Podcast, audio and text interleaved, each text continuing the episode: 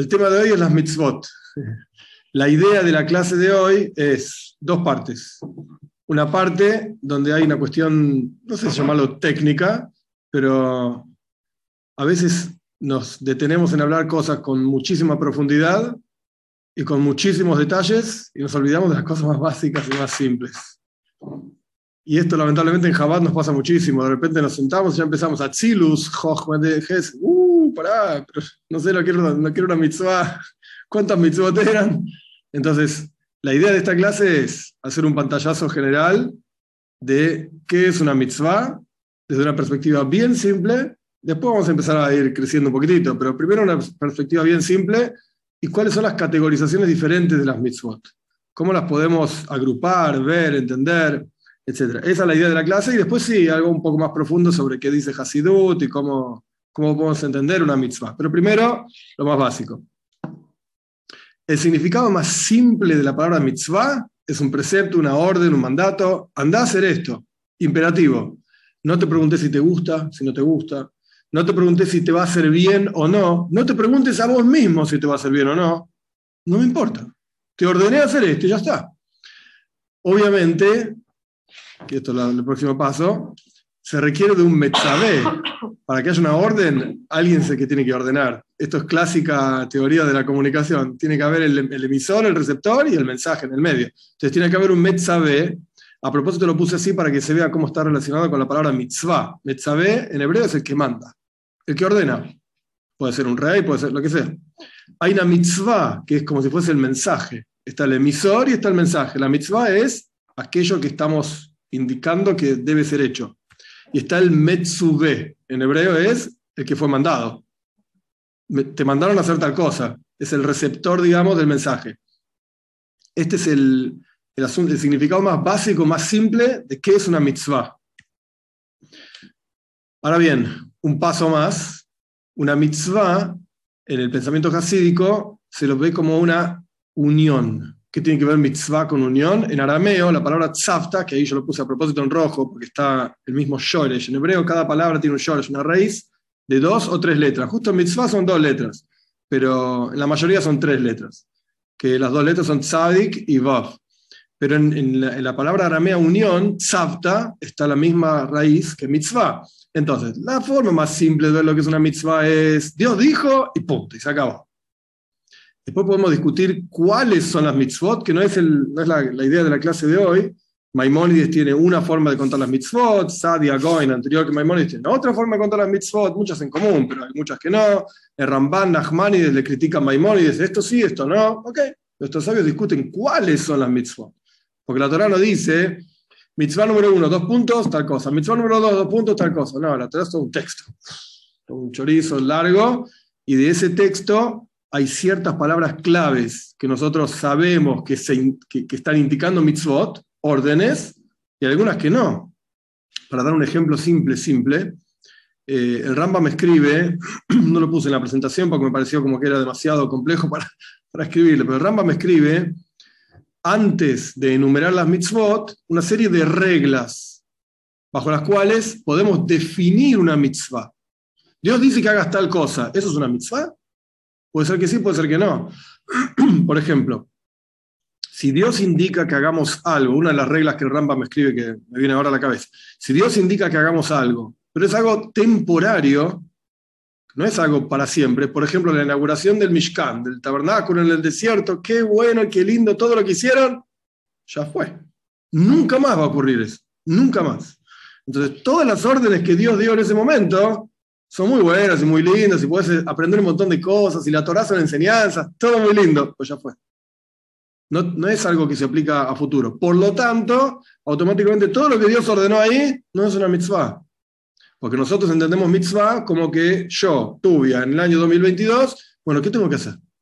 Decime, Dios, porque creo en vos, etcétera, ¿qué hago? Bueno, no tengo que inaugurar el Mishkan, eso ya fue hace miles de años, se acabó eso. Entonces, hay reglas para interpretar de la Torah qué es una mitzvah y qué no es una mitzvah. Pero más allá de cuáles son las mitzvot, el significado más profundo es unirse a Dios. El punto no es tanto que hagas esto o no hagas lo otro, como vamos a estudiar en un, ratito. El punto es, esta es nuestra forma de comunicarnos con Dios.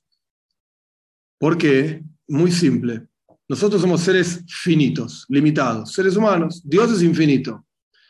Nosotros como seres humanos no podemos plantear el canal de comunicación con el infinito, el canal de unión con el infinito, porque simplemente somos finitos, estamos limitados. Es Dios el que tiene que venir y decir, cuando vos hagas esto, ahí yo te voy a prestar atención. ¿Por qué? Porque se le cantó. Así de simple. Después vamos a hacer algo más profundo, pero porque se le cantó, esta es la voluntad de Dios. Que cuando el Yehudí hace así, esto lo conecta, lo une a Dios. Y ahí yo puse doble toma de confianza, de conciencia, perdón. Hay Nayoim por eso lo puse ahí, famosísimo. Es un poco largo, pero yo lo voy a hacer lo más resumido posible. ¿Qué significa doble toma de conciencia? La idea es así. Nosotros como seres humanos limitados, somos seres humanos y nada más que esto, llegamos hasta, hasta nuestra pelada y otra cosa. Eh, y Dios es infinito. Para nosotros, ¿por qué lo llamamos a la creación Yeshme Ain, algo de la nada? Porque para nosotros Dios es nada, no lo entendemos, no lo sabemos, no lo conocemos, es imposible entenderlo. Ain, nada, no sabemos qué es. Una nubulosa ahí, una, una nube, etc. Y al revés, pasa lo mismo.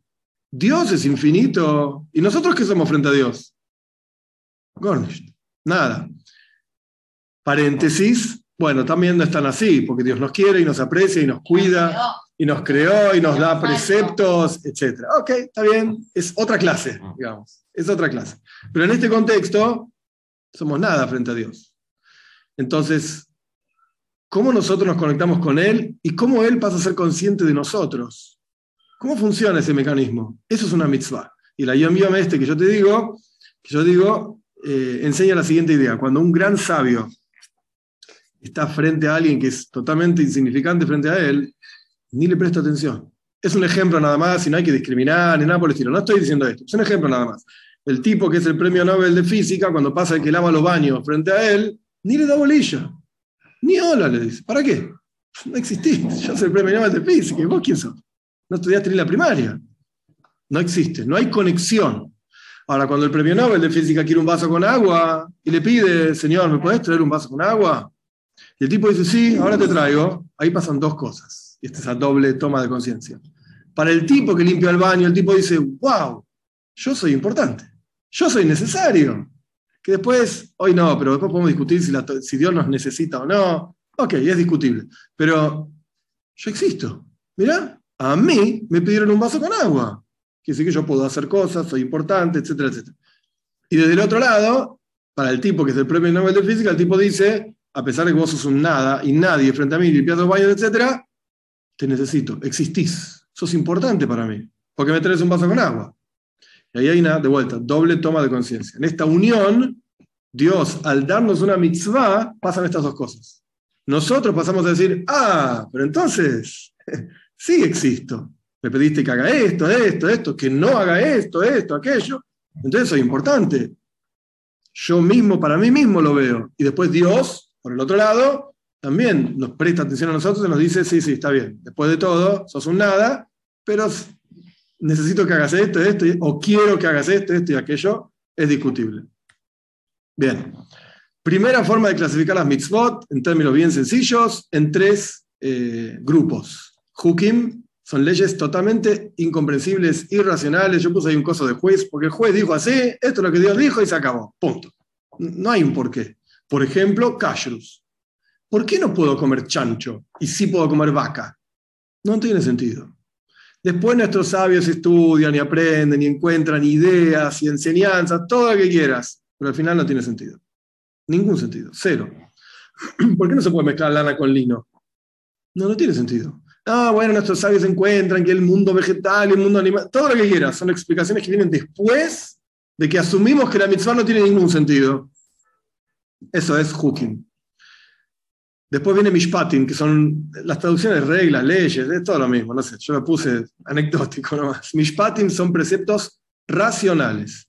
¿Qué quiere decir preceptos racionales? Cosas que si la Torah no lo hubiese dicho, nosotros lo hubiésemos, lo hubiésemos hecho igual. Por ejemplo, no matar cualquier ser humano sano, normal, entiende que para que una sociedad funcione, bueno, yo me comprometo a no matarte a vos y vos no me mates a mí. Después haremos negocios o no, te voy a querer o no, no sé, ese es otro tema, pero yo no te voy a matar, no te voy a robar tampoco. ¿Por qué? Porque sabes que las cosas mías son mías, yo trabajo y me gano mi pan y vos te ganas tu pan, está todo bien, no tenemos por qué de vuelta congeniar, pero yo no te molesto a vos, vos no me molestes a mí. Son cosas racionales, normales. Si la Torah no lo hubiese dicho, lo hubiésemos hecho. El Talmud dice incluso que hubiésemos aprendido cosas de los animales, de la hormiga, no robar, porque ves las hormiguitas caminando y no se sacan el, pancito que lleva cada una. Cada una está en su mundo, hubiésemos aprendido de los animales, es un paso que nido, malfeino me vamos a algo así, enseñanos de los animales de la tierra. Bueno, digamos que los mishpatim son lo que las otras dos religiones también los tienen. Sí, pero a su modo. si robaste, corto la mano, no sé. No sé, para ellos puede parecer lógico, claro. Para ellos puede parecer lógico, pero a mí me suena muy duro. Pero bueno, qué sé yo. Eso es Mishpatim. Después viene Eidot. Eidot son testimonios, mitzvot testimoniales. Yo puse ahí las, pirámides, yo, por ejemplo, Pesach. Pesach recuerda la salida de Egipto. Si la Torah no lo decía, ¿nosotros lo hubiésemos recordado? Probablemente no. Porque ¿quién te dijo que fue un evento importante para recordar? No sé. Ahora la Torah dijo, señores, tal día lo saqué de Egipto, es la fiesta de Pesach, quiero que lo recuerden año tras año. Ok, tiene sentido, ¿por qué no? Así como tiene sentido festejar el cumpleaños. ¿Por qué? Y yo qué sé, este día nací, algo nuevo, entonces festejo. Pero una pregunta, ¿por qué, eh, más allá del concepto de Hasidut, de salir de nuestras limitaciones, de salir, todo eso, yo me estuve pensando, ¿por qué está en el Kiddush en los recuerdos. Uh, Metzías Mitzrayim. Eh, porque están, todos, todos lados. o sea, ya sé, es la base, o sea, anterior a que se funde el pueblo, pero como dije, no, no sabía encontrarle que, si hay otra explicación. Hay, hay, varias explicaciones. La más básica, y Ezequiel dice que el día de la salida de Egipto nació el pueblo de Israel. E, empezamos a existir a partir de la salida de Egipto como pueblo.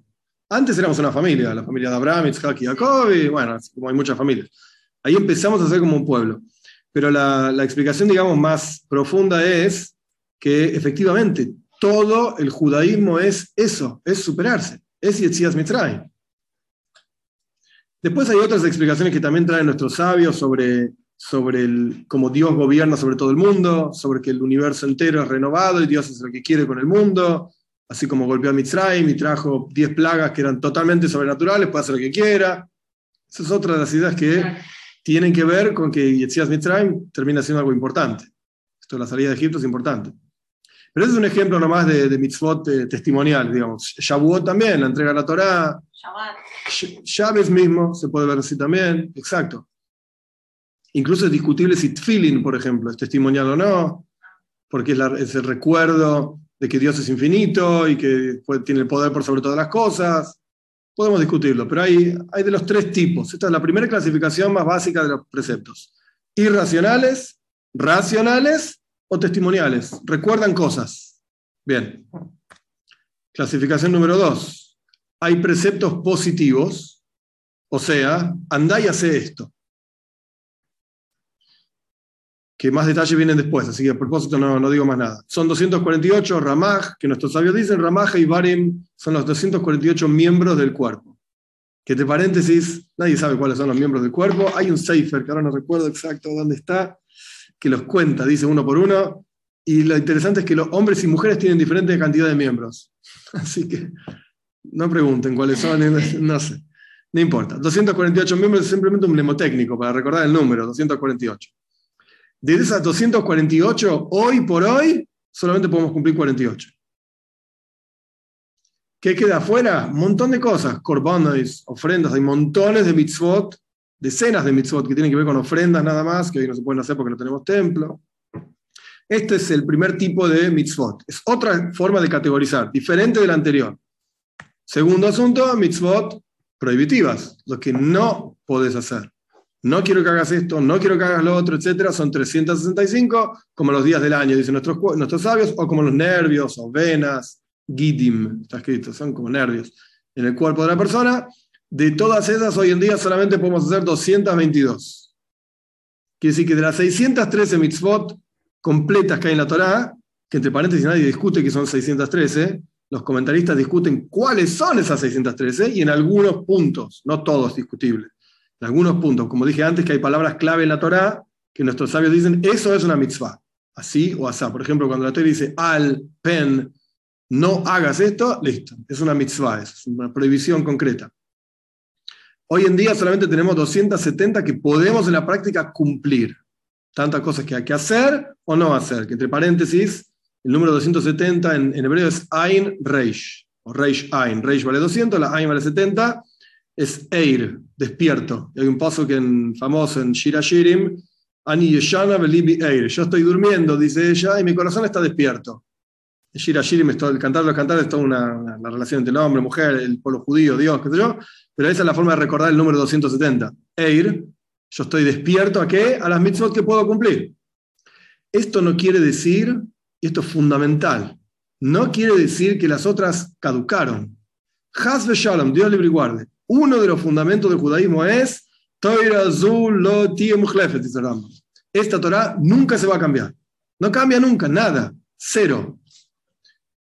Ay, ahora no la podés cumplir. Sí, es verdad, porque las condiciones, como vamos a estudiar un minutito, no se, no se dan para que yo la pueda cumplir. Y el ejemplo más tonto, pero es un ejemplo. Hoy no es Rosh. Hoy no es Rosh es otro día del año, no importa, pero hoy no es Rosh Hashanah. Entonces yo puedo agarrar un shofar y tocar el shofar 500.000 veces. ¿Es una mitzvah? No. Pero tocar re lindo, no me importa. Seguí tocando todo el día si querés, pero no es una mitzvah. Y el día de Rosh Hashanah, ese día es una mitzvah tocar el shofar. Entonces, hoy, ahora, ¿yo puedo cumplir la mitzvah de tocar el shofar? No. ¿Y pero por qué? Y si sos, eh, y tocas re bien, y, no me importa. Hoy no es el día que corresponde para esa mitzvah, chao, no la puedes cumplir.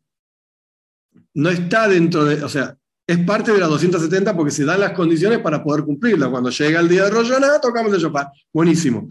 Pero, evidentemente, no todas se pueden cumplir en todo momento. En adición a esto, o sea, de vuelta, ninguna caduca, en adición a esto, aquellas mitzvot que no podemos cumplir, por cuestiones de tiempo, de espacio, etcétera, que vamos a estudiar, las podemos estudiar. Y a través de estudiar esas mitzvot es como si las cumpliésemos. Es el mismo asunto. Solo que físicamente hablando no la podemos cumplir. Yo no puedo traer una ofrenda en el templo, porque no tengo templo, no, tengo, no sé dónde está el altar, etcétera. No se pueden traer ofrendas. Pero puedo estudiar sobre las leyes de las ofrendas y esto es como si lo cumpliésemos. De hecho, no ahora no importan los detalles, pero toda la historia de Purim, Mordejai, Purim ocurre entre la destrucción del primer templo, o sea, después de la destrucción del primer templo, antes de la construcción del segundo templo. No había templo en Purim. Y sin embargo, Mordejai juntó 22.000 chicos en Shushan, en, en, Persia, qué sé yo, y que estudiaban las leyes del templo. ¿Para qué? Es inútil, no lo vas a hacer nunca. O sea, ahora no hay templo, no importa, ellos estudiaban esto, y esto fue uno de los méritos que, generó la salvación del pueblo de Israel y qué sé yo, Purim. Ok, la que está de Purim. Pero esto es al respecto de la segunda forma de clasificar las mitzvot, positivas o prohibitivas. Hay quienes dicen negativas, y está bien también, pero negativo suena como que es algo malo. Es lo mismo. No es malo, ninguna mitzvah es mala. Todas son, eh, son buenas, nada más que una tenés que hacer cosas. Por ejemplo, anda a tocar el shofar en Rosh Hashanah, anda a comer un matzah en Pesach. Y otra vez, no hagas esto. Por ejemplo, kashrut, que dijimos antes, es una mitzvah prohibitiva. No comas esto, no comas lo otro. Excepto algunos casos, por ejemplo, matzah en Pesach, no hay una mitzvah de comer. Hay una mitzvah de no comer esto, no comer lo otro. Okay. Kashrut, una mitzvah prohibitiva. Hanukkah es una mitzvah rabínica. Yo no los puse acá. Muy bien, muy buena la pregunta. No, no, igual iba a preguntar. Otra cosa. y Hanukkah históricamente. Históricamente Hanukkah pasa en la época del segundo templo, unos 200 años antes de la destrucción del segundo templo. Ah. Como unos, unos 250 años después de Purim. Más o menos, más o menos, hay que ver el número exacto, pero aproximadamente Hanukkah es 250 años después de Purim. Más o menos. Yo no lo puse acá en la presentación, muy interesante agregarlo ya que estamos, hay siete preceptos rabínicos, siete mitzvot de Rabbanan se llaman. Todo lo que vimos hasta acá es en, la jerga técnicas de Oraiza, bíblicas. Hay siete preceptos rabínicos que una de las más malinterpretadas cuestiones es, acabamos de decir que nunca va a cambiar la Torá, y de hecho hay una mitzvah de no agregar ninguna mitzvah ni quitar ninguna mitzvah. Y ahora decís que hay siete preceptos rabínicos. ¿Y quiénes son los sabios para agregar mitzvot? La respuesta es no. No agregaron ninguna mitzvah. Dijeron, hay otra categoría de cosas que nosotros, nuestros sabios, decimos que esto hay que hacerlo. Hanukkah, Purim, lavar Nitilat Yadayim, Brajot, bendiciones, Halel en Purim, y Hanukkah, en Purim no, justo Purim no, Hanukkah, etc. Y Eirubin. Eirubin, y me falta una más, me parece. Bueno, no sé, ahora se me fue de la cabeza. Quizás después viene. ok, son siete preceptos rabínicos que no son agregados a la Torah, tienen otra categoría. Otra categoría. Ok, seis preceptos, seis mitzvot, de todas estas que vimos antes. Esta en realidad es eh, una especie de introducción a la que viene después. Hay seis mitzvot que se cumplen en todo momento, en todo lugar de vuelta. Es una introducción a la, a la diapositiva que viene después. Estas son seis mitzvot constantes. Están ahí. Fe en Hashem, no creer en otros dioses. Unificarlos, sé que hay un solo Dios. Amor a Dios, temor a Dios. Y no, lo hizo Asura, no desviarse tras los ojos, etc. Estos preceptos no tienen espacio, no tienen un lugar para cumplirlos y no tienen un tiempo para cumplirlos. Siempre, de forma constante. Constante. Y por eso digo, era una introducción para la, esta otra forma de clasificar los preceptos. Los podés clasificar como preceptos para hombres y o para mujeres. Por ejemplo, tfilin es un precepto para hombres, que entre paréntesis, quizás eh, me tirarían piedra por decir esto, pero no, ¿qué va a ser? Lo que está escrito está escrito. Mijal Bas Shaul, Mijal, la hija de Shaul, una de las hijas de Shaul Amelech, que se casó con David Amelech, se ponía tfilin todos los días. Y los jajami no le dijeron nada. Así está escrito. Lo mi jupa. No le, no le decían nada. Mijal era una tipa con un carácter impresionante. ¡Uh! No, no rebelde. ¿Eh? Dicen que la hija de Rashi también. El Talmud habla de, la, de Mijal. No es que era rebelde, tenía un carácter muy fuerte, al punto tal de criticarlo a su marido, el rey David. Todas las mujeres critican a sus maridos, pero tenés, si tenés un marido como el rey David, es más difícil. Siendo rey, o sea, tiene, tiene otra categoría. Pero bueno, Tfilin en general es para hombres, Nida, no voy a entrar en los detalles en ese momento, pero es una, mujer para, una mitzvah para mujeres. Ahí hay tres mitzvot, a propósito lo puse, es en el nombre Hana, el rey siempre habla de Hana. Son tres mitzvot de las mujeres, Hala, Nida y Adlaka Saneiris.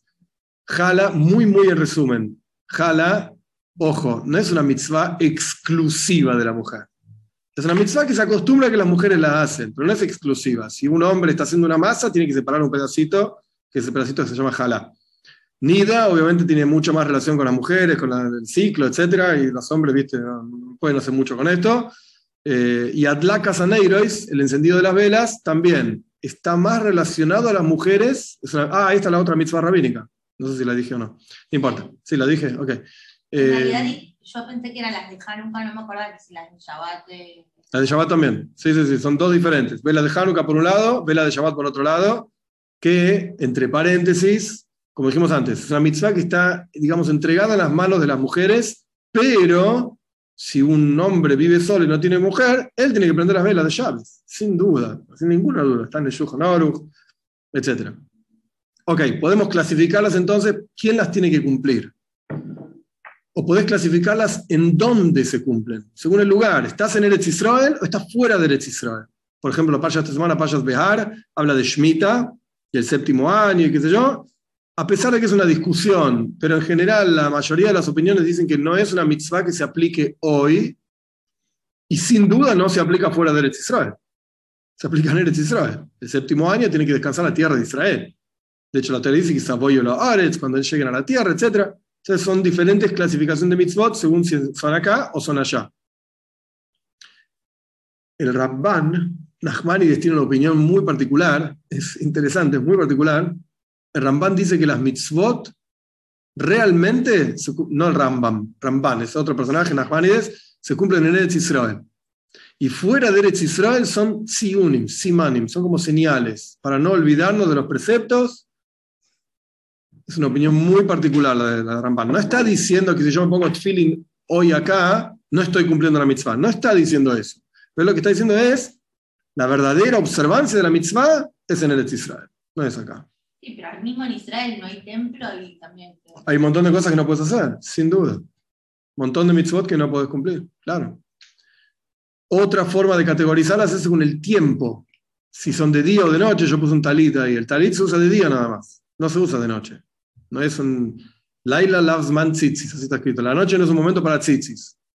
Y de día sí. Y así hay muchas otras mitzvot, Philly también.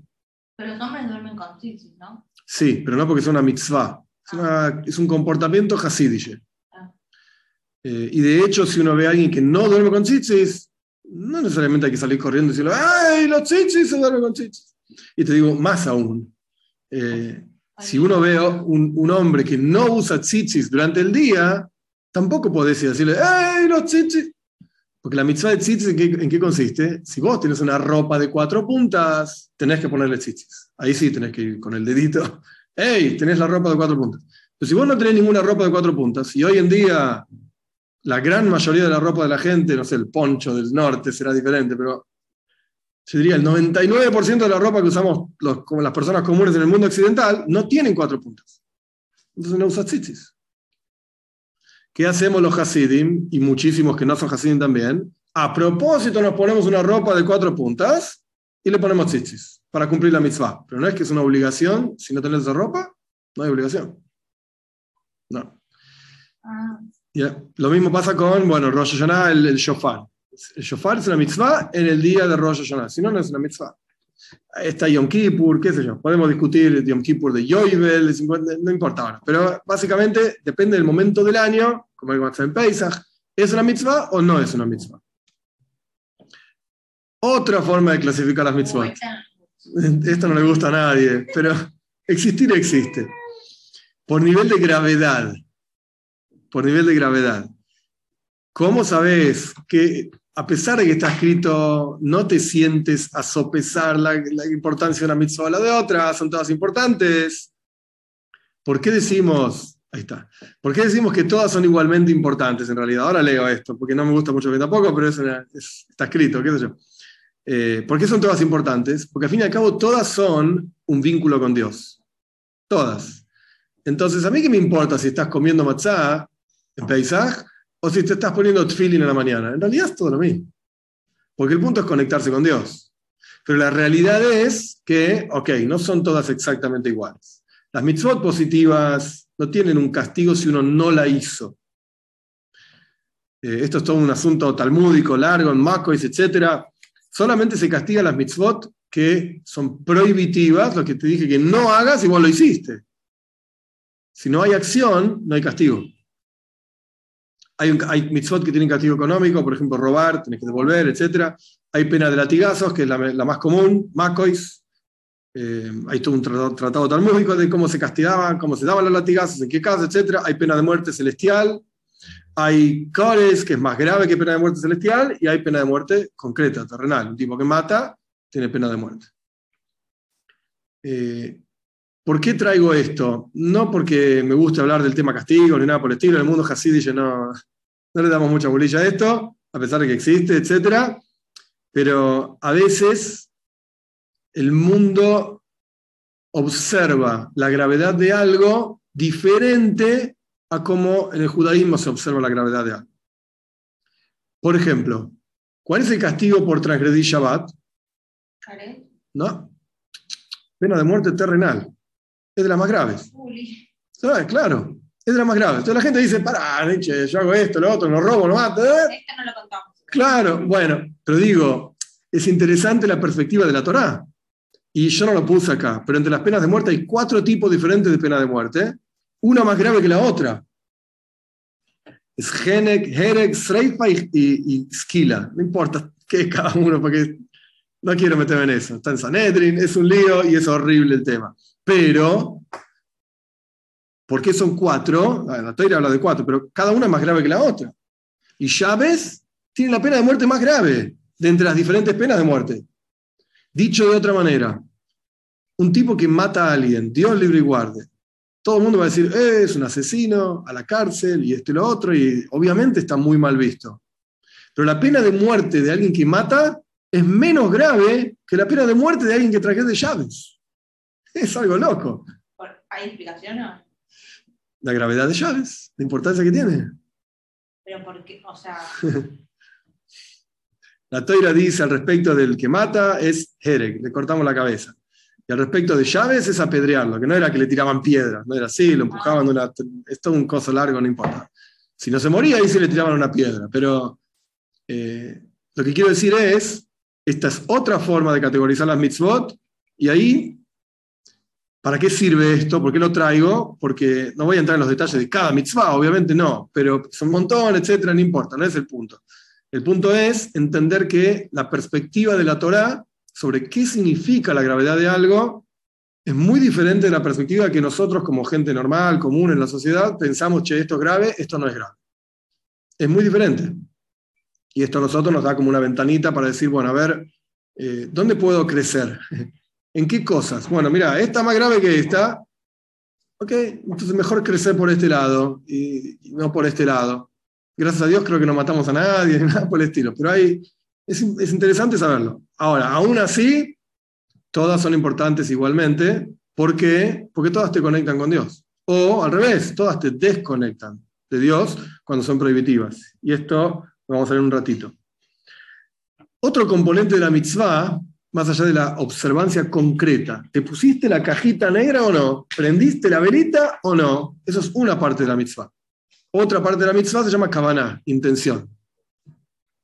Nuestros sabios dicen, ahí está la fuente donde está escrito esto, nuestros sabios dicen que en realidad lo que yo escribí acá está en el Tania. Joybe Salebowitz es un poco diferente el texto, pero es la misma idea, que si vos rezás o vos decís una braja sin kavana, es que guf beloy llama, es como un cuerpo sin alma. Si el cuerpo está, sí, está ahí un coso, correcto, pero es como muerto. Y obviamente la diferencia, entre un cuerpo, la diferencia entre un cuerpo vivo y un cuerpo muerto es muy fuerte y muy grande. Entonces, Kavana, la intención no es simplemente, bueno, si te sale bien, si no te sale, importa. Es verdad, jamás se Ikar. Lo principal es la acción, es una Mishnah Pirkei el Sayar dice, lo principal es la acción. Es verdad, es correcto esto. Y si la persona hizo la mitzvah, a pesar de que no tuvo Kavana, cumplió la mitzvah.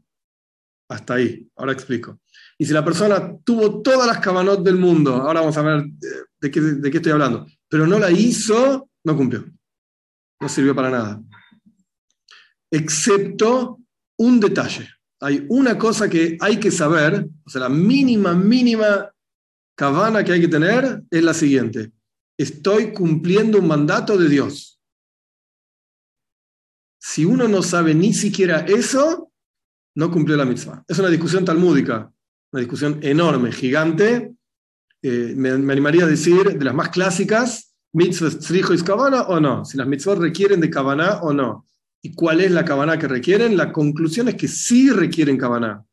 A pesar de que hay opiniones que dicen que no, etc. La conclusión, Shulchan Aruch, Código de Ley Judía, es que sí las mitzvot efectivamente requieren cabana.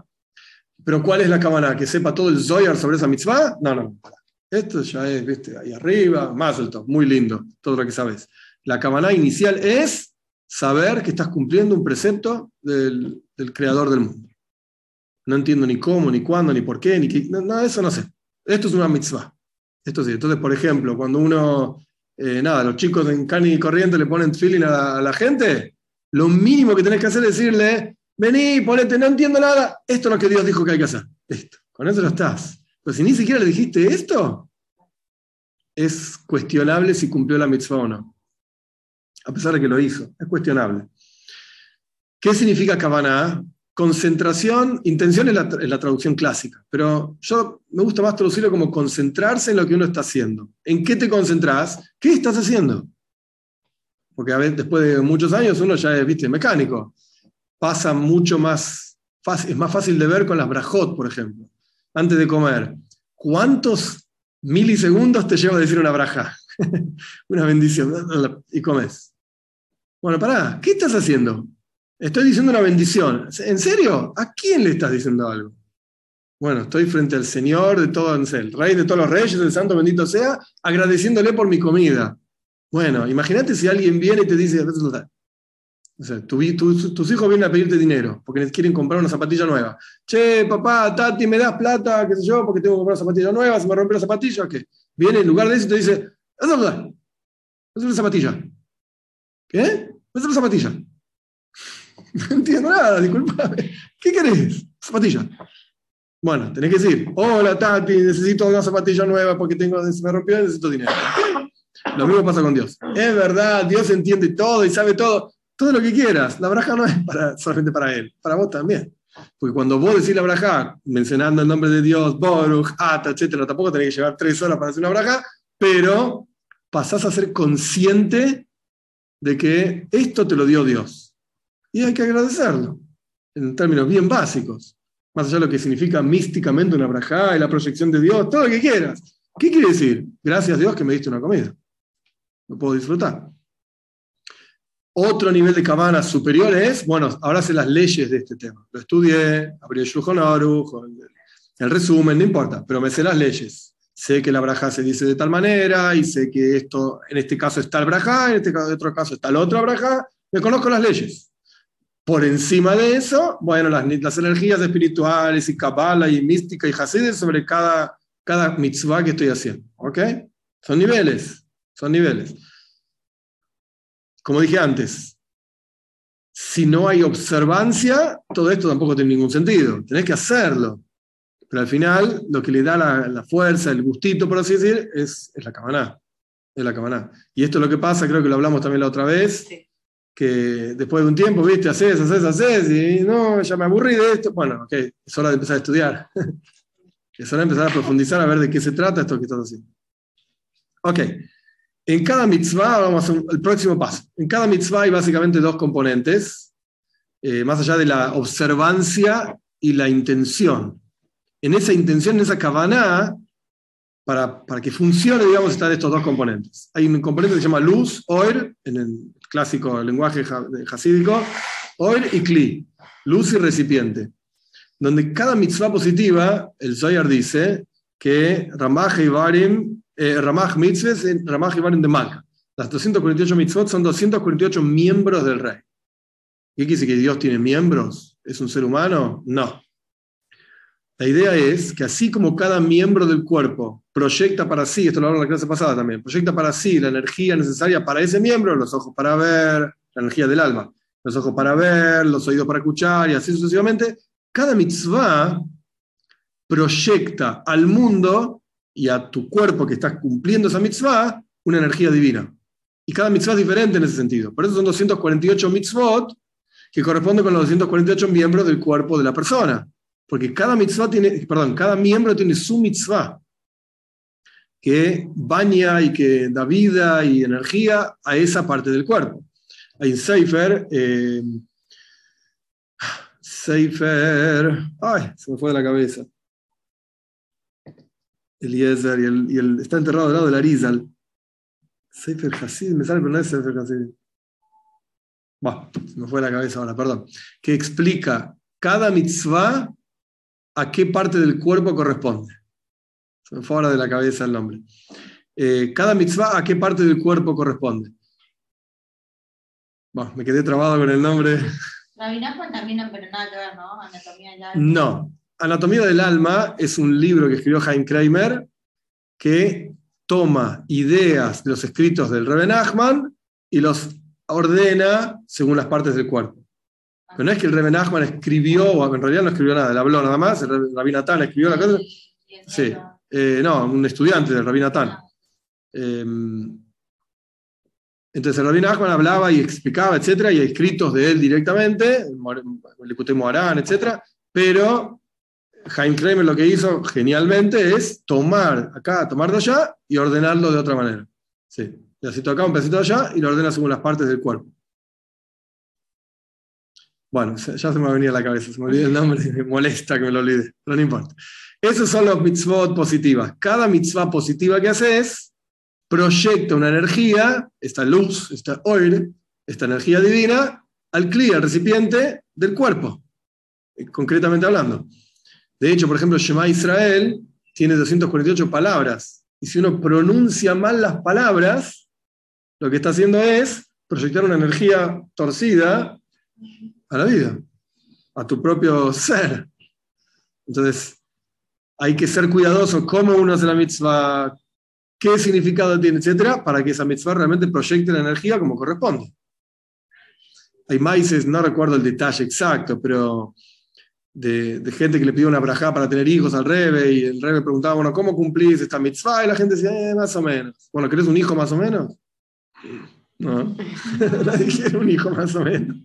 Quiero que esté bien, sano, todo bien. Bueno, entonces hacer las cosas bien. Hacer las cosas bien. Y entre paréntesis, otro maize, que en realidad no es una historia, es algo que leí y me pareció genial la idea. Un tipo que le escribió a un rabino. Eh, ¿Por qué somos tan hinchas, básicamente, que la mitzvah tiene que ser hecha así? Si el fili está medio torcido, no, viene un tipo ya al toque y te pone los y te pone, no hinche, ¿viste? Más o menos. Y la respuesta del rabino fue, yo lo había escrito, por eso tenía más sentido, la respuesta del rabino fue, estuve meses tratando de, no sé cuánto tiempo, tratando de responderte a tu email, y no te llegaba, y me revolvía, y me volvía, y me rebotaba, etcétera, hasta que me di cuenta que faltaba un puntito en la dirección de mail. Bueno, si le falta el puntito, no llega. Pero te puse todas las letras, eh, tubia, arroba, no sé qué. Sí, faltaba un puntito. Lo mismo pasa con la mitzvah. No es de molesto nada más. Es de cada detalle tiene un significado, tiene una razón de ser. Si no está ese detalle, pues entonces no se llama mitzvah. Es otra cosa. Es otra cosa. Diferente pasa con las mitzvot prohibitivas, lo que no se puede hacer. ¿Por qué la toira dice esto no lo hagas? Con esto, por ejemplo, el ejemplo más sencillo es, chancho no comas. Comer una vaca matada como corresponde ritualmente, etc. Chancho no. ¿Cuál es la diferencia? Son animales y, ambos fueron creados por Dios, no es que existe el chancho. Dios lo creó, ¿qué tiene de malo? Y la respuesta es, la energía que tiene está tan oculta, es tan elevada, que a través de involucrarte con eso no lo vas a refinar. No, no vas a poder aprovechar. No vas a poder sacarle nada de bueno y nada de bueno te va a agregar a tu vida. Esa energía está en exilio, ok, se puede discutir Tania y qué sé yo. El Tania lo llama Asur, no es que Tania lo llama así. En hebreo, lo que está permitido se llama mutar, claro, atado. Mutar, y lo que está prohibido se llama Asur. Mutar y Asur en realidad no significan solamente prohibido, mutar, y Asur permitido, eh, al revés. Mutar es permitido, Asur es prohibido no significa solamente esto, sino que mutar significa desatado y osur significa atado. Cuando hay una energía que está atada, no quiero entrar en los detalles ahora de clipa y qué sé yo, no importa ahora, pero cuando una energía está atada, significa que no la podés aprovechar, no la podés extraer y utilizarla para tu vida. Entonces la teoría lo llama eso osur, algo que está prohibido, entre comillas, atado, atado a otra cosa. Entonces, con las, las mitzvot prohibitivas, lo que está pasando es eso. Hay una energía que es muy profunda, muy elevada, y la forma de lidiar con esa energía es no te metas con eso. Alejate de eso. Existe, si bien no es, eh, esto sí es no es la forma normal de hacer las cosas, pero existe que una persona ya hizo cosas prohibidas, por lo que sea, no nació en una familia religiosa, lo que sea, ya hizo cosas que están prohibidas y después hace teyubá, retorna, vuelve a Dios y qué sé yo, puede incluso refinar aquello que estaba atado. ¿Ok? Existe, pero no es la forma normal de, hacer la vida. No es la forma normal. Como, como final, digamos, esto es una frase clásica. Dios quiso hacer meritorio al pueblo judío. Esa es la traducción más sencilla. Le sacó de la palabra zhus, mérito. Así dice la frase de nuestros sabios. Dios quiso hacer meritorio al pueblo de Israel y por eso le dio, agregó, incrementó Hirba de Arbe, Toiru mitzvahs, muchas mitzvot, ¿sabes cuántas mitzvot? Un montón, anda a hacer esto. ¿Por qué? Porque cada mitzvah que vos haces, te ganás, en Pirkei también, te ganás un, un, abogado defensor, digamos. Te ganás un puntito ahí en el Ganeiden, un, un pesito en la, en la pushka. Ok, buenísimo. Entonces hace muchas mitzvot para tener muchos pesitos, dineros en la pushka. Esa es la traducción más simple de esta frase. Pero en realidad, 613 tampoco es tanto, tampoco es mucho. Y encima tampoco puedes cumplir todas. Entonces, ¿qué quiere decir que Dios nos dio muchas mitzvot? No es este la, cosa más, más importante, más profunda, sino que el zako es, es zach. Zach significa algo puro, como shemen zach, como aceite puro. La idea es no que Dios nos dio muchas mitzvot. ¿Qué importa? Más, menos, es todo igual. Lo que importa es, al fin y al cabo, es la, voluntad de Dios. no me importa mucho cuántas son. Lo que importa es que cada mitzvah refina una parte de tu vida. Entonces, lo que Dios quería en realidad no es que solamente tengamos muchos mitzvot para ganar muchos puntitos en el Ganeiden y vas a tener un Ganeiden así de grande, un paraíso, qué lindo. No, para eso cumplir las mitzvot. Cuando uno sirve a Dios solamente pensando en el paraíso y en la recompensa, etc., en realidad te estás sirviendo a vos mismo. Dios es un medio para que yo la pase bien en el mundo por venir. Si yo pudiese pasarla bien en el mundo por venir de otra manera, pues entonces dejarlo a Dios que se vaya a pasear y voy a hacer otro, puede ser que sea más fácil.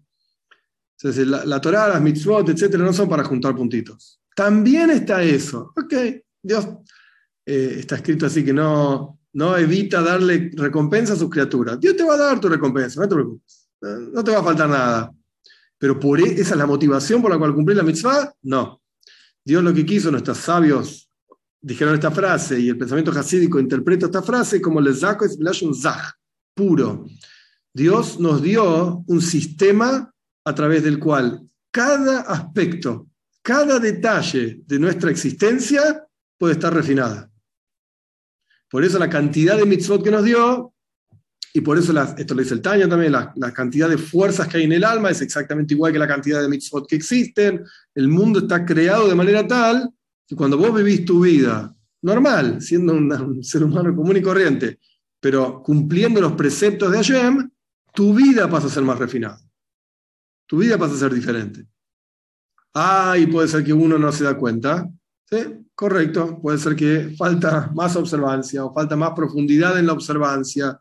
Puede ser que por eso uno no lo, no lo siente. Pero en la práctica eso es lo que está pasando. Cada mitzvah que haces va refinando tu vida. Entonces son 613 mitzvah porque hay una que corresponde con cada parte del cuerpo que refina justamente esa parte del cuerpo. Entonces acá es como la diferencia entre cantidad y calidad. No es que nos dio muchas mitzvot, ¿sí? ¿Te parece mucho? 613, qué sé yo. Si tenés 613 pesos en la Argentina de hoy, ¿sos rico? Y mira, muy lejos no creo que llegue ni a la verdulería vas con 613 pesos.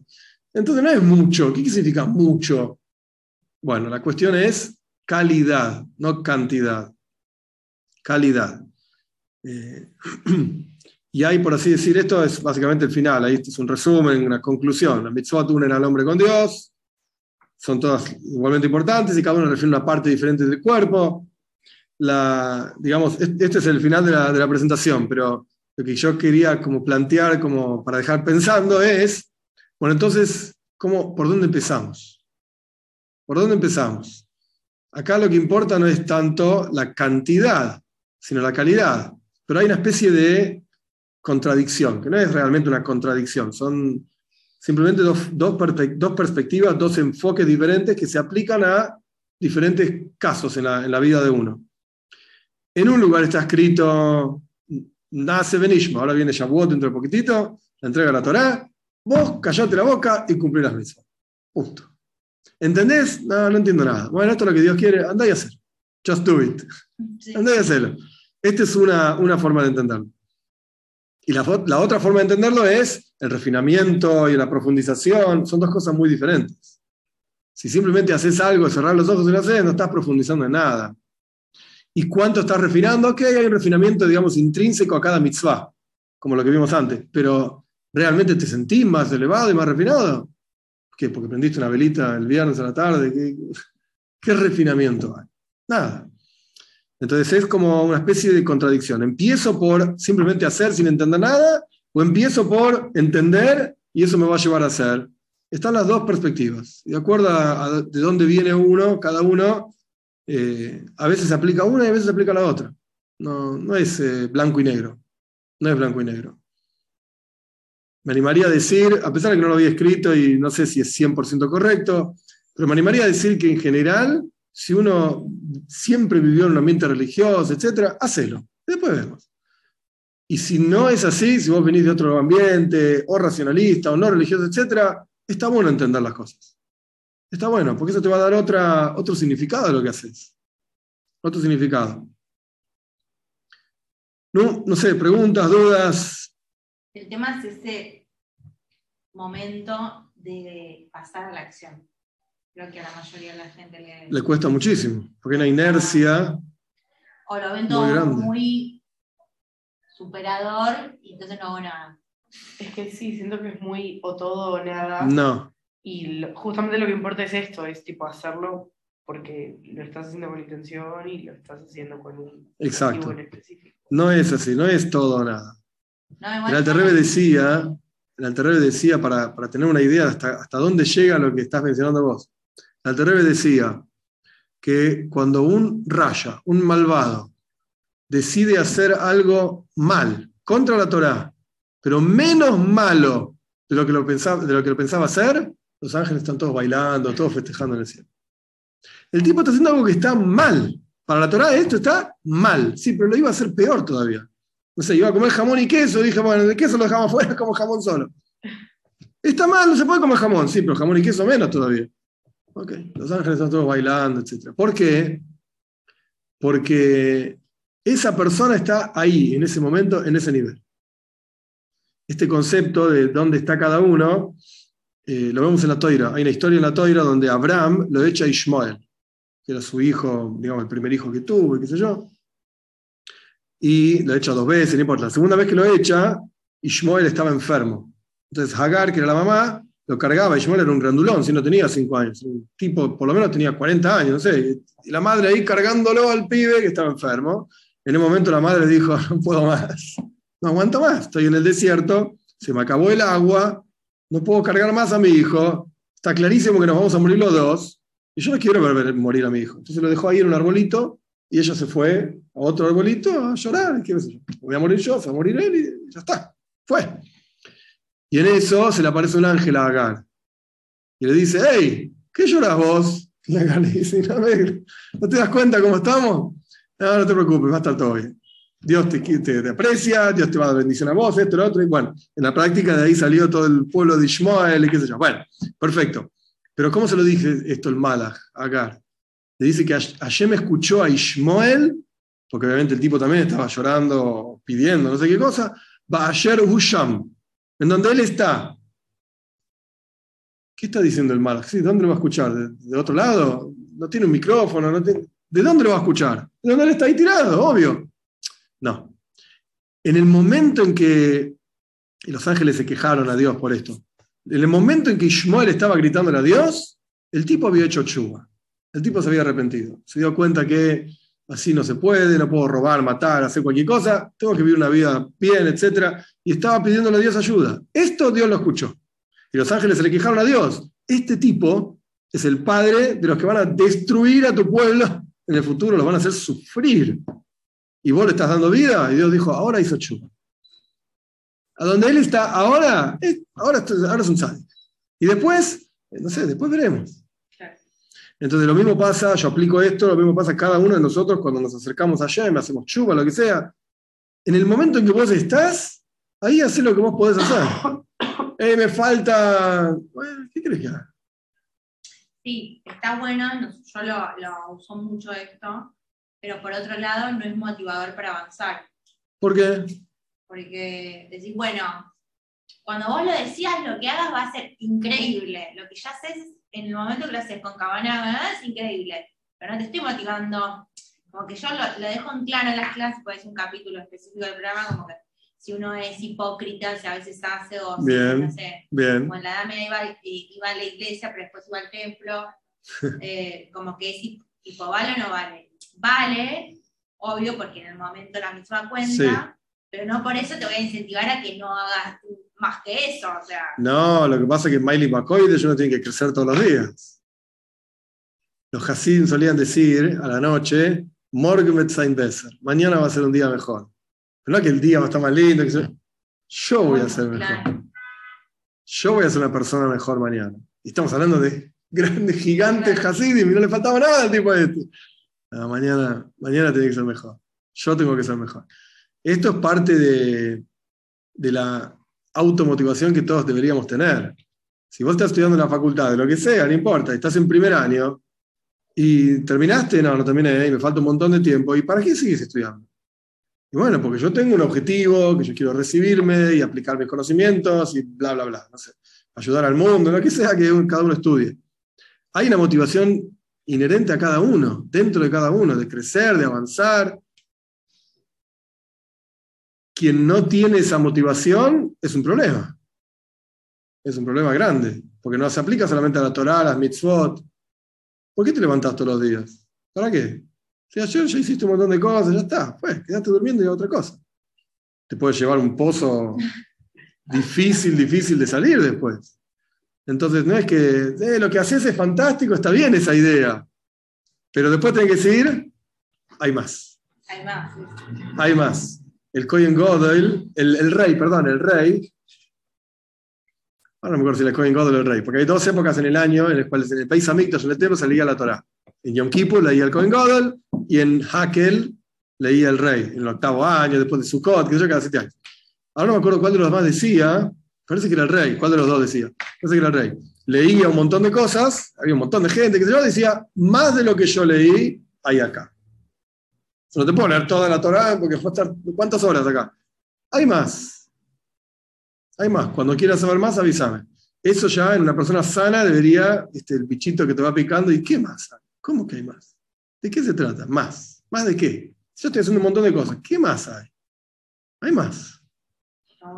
Lo mismo pasa, eh, no es el contexto, pero creo que se va a entender. Cuando uno enseña taras a paja, pasa lo mismo.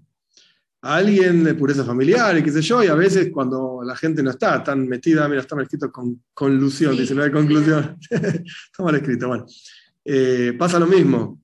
Cuando alguien no está tan metido, qué sé yo, si vos le enseñás todo lo que hay, uy, lo volviste loco que no podés ni pasarle un coso, ve, para, entonces no hago nada. Entonces le enseñás lo más básico, lo más importante, por llamarlo de alguna manera, y decís, hay más. Cuando quieras, volvé, hay más. Pero es que es lo mismo con todo lo que se va aprendiendo. O sea, pasa mucho que la gente le reinteresa aprender a bordar y se tiran y de la nada se compran un telar y se puede y no le sale la primera. No, yo para esto Y, y, es lo mismo con contenidos incluso en la escuela, o sea, en la primera y en la secundaria tal vez estás viendo lo mismo, pero con distintos niveles de detalle. Exacto. El, el, buen estudiante, a nivel universitario, yo qué sé, no es el que se queda con lo que dijo el profesor, la profesora en la clase, te dio una, clase magistral de, yo qué sé, cualquier cosa, matemáticas. Si vos sos un buen estudiante, vas a ir a la biblioteca, hoy en día Google, lo que sea, y quiero saber más ¿De dónde sacó la profesora estas clases, esta idea? ¿Por qué lo dijo así? Y ahí vas a encontrar un mundo enorme y después volvés a la profesora y decís, usted dijo esto, y yo encontré escrito esto, y si es una buena profesora, debería sonreír decir, muy bien. Hay dos formas de verlo, o tres, o cincuenta, bueno, cada uno, ahí verás la materia, pero la buena profesora, el, el mal profesor, mal profesor te va a decir, yo dije esto y esto es así, chao. No le pregunté más nada. No hay, nada más, no hay nada más ahí. La buena profesora te va a decir, muy bien, hiciste la tarea, hay varias formas de ver esto, yo tomé este camino por tal razón, pero hay otro camino, muy bien. ¿Y sabéis qué? Y hay otro libro que vos no leíste, que es el tercer camino. Anda, lo vas a ver. A mí me gusta este por tal razón. Uno debería poder justificar por qué dijo lo que dijo, por qué eligió esto, que listo, yo enseño así por tal razón. Listo. Pero sí, claro que hay más. No hay un solo libro de matemáticas, no hay un solo libro de física, de lo que sea. Bueno, hay otras formas de ver las cosas, claro que sí.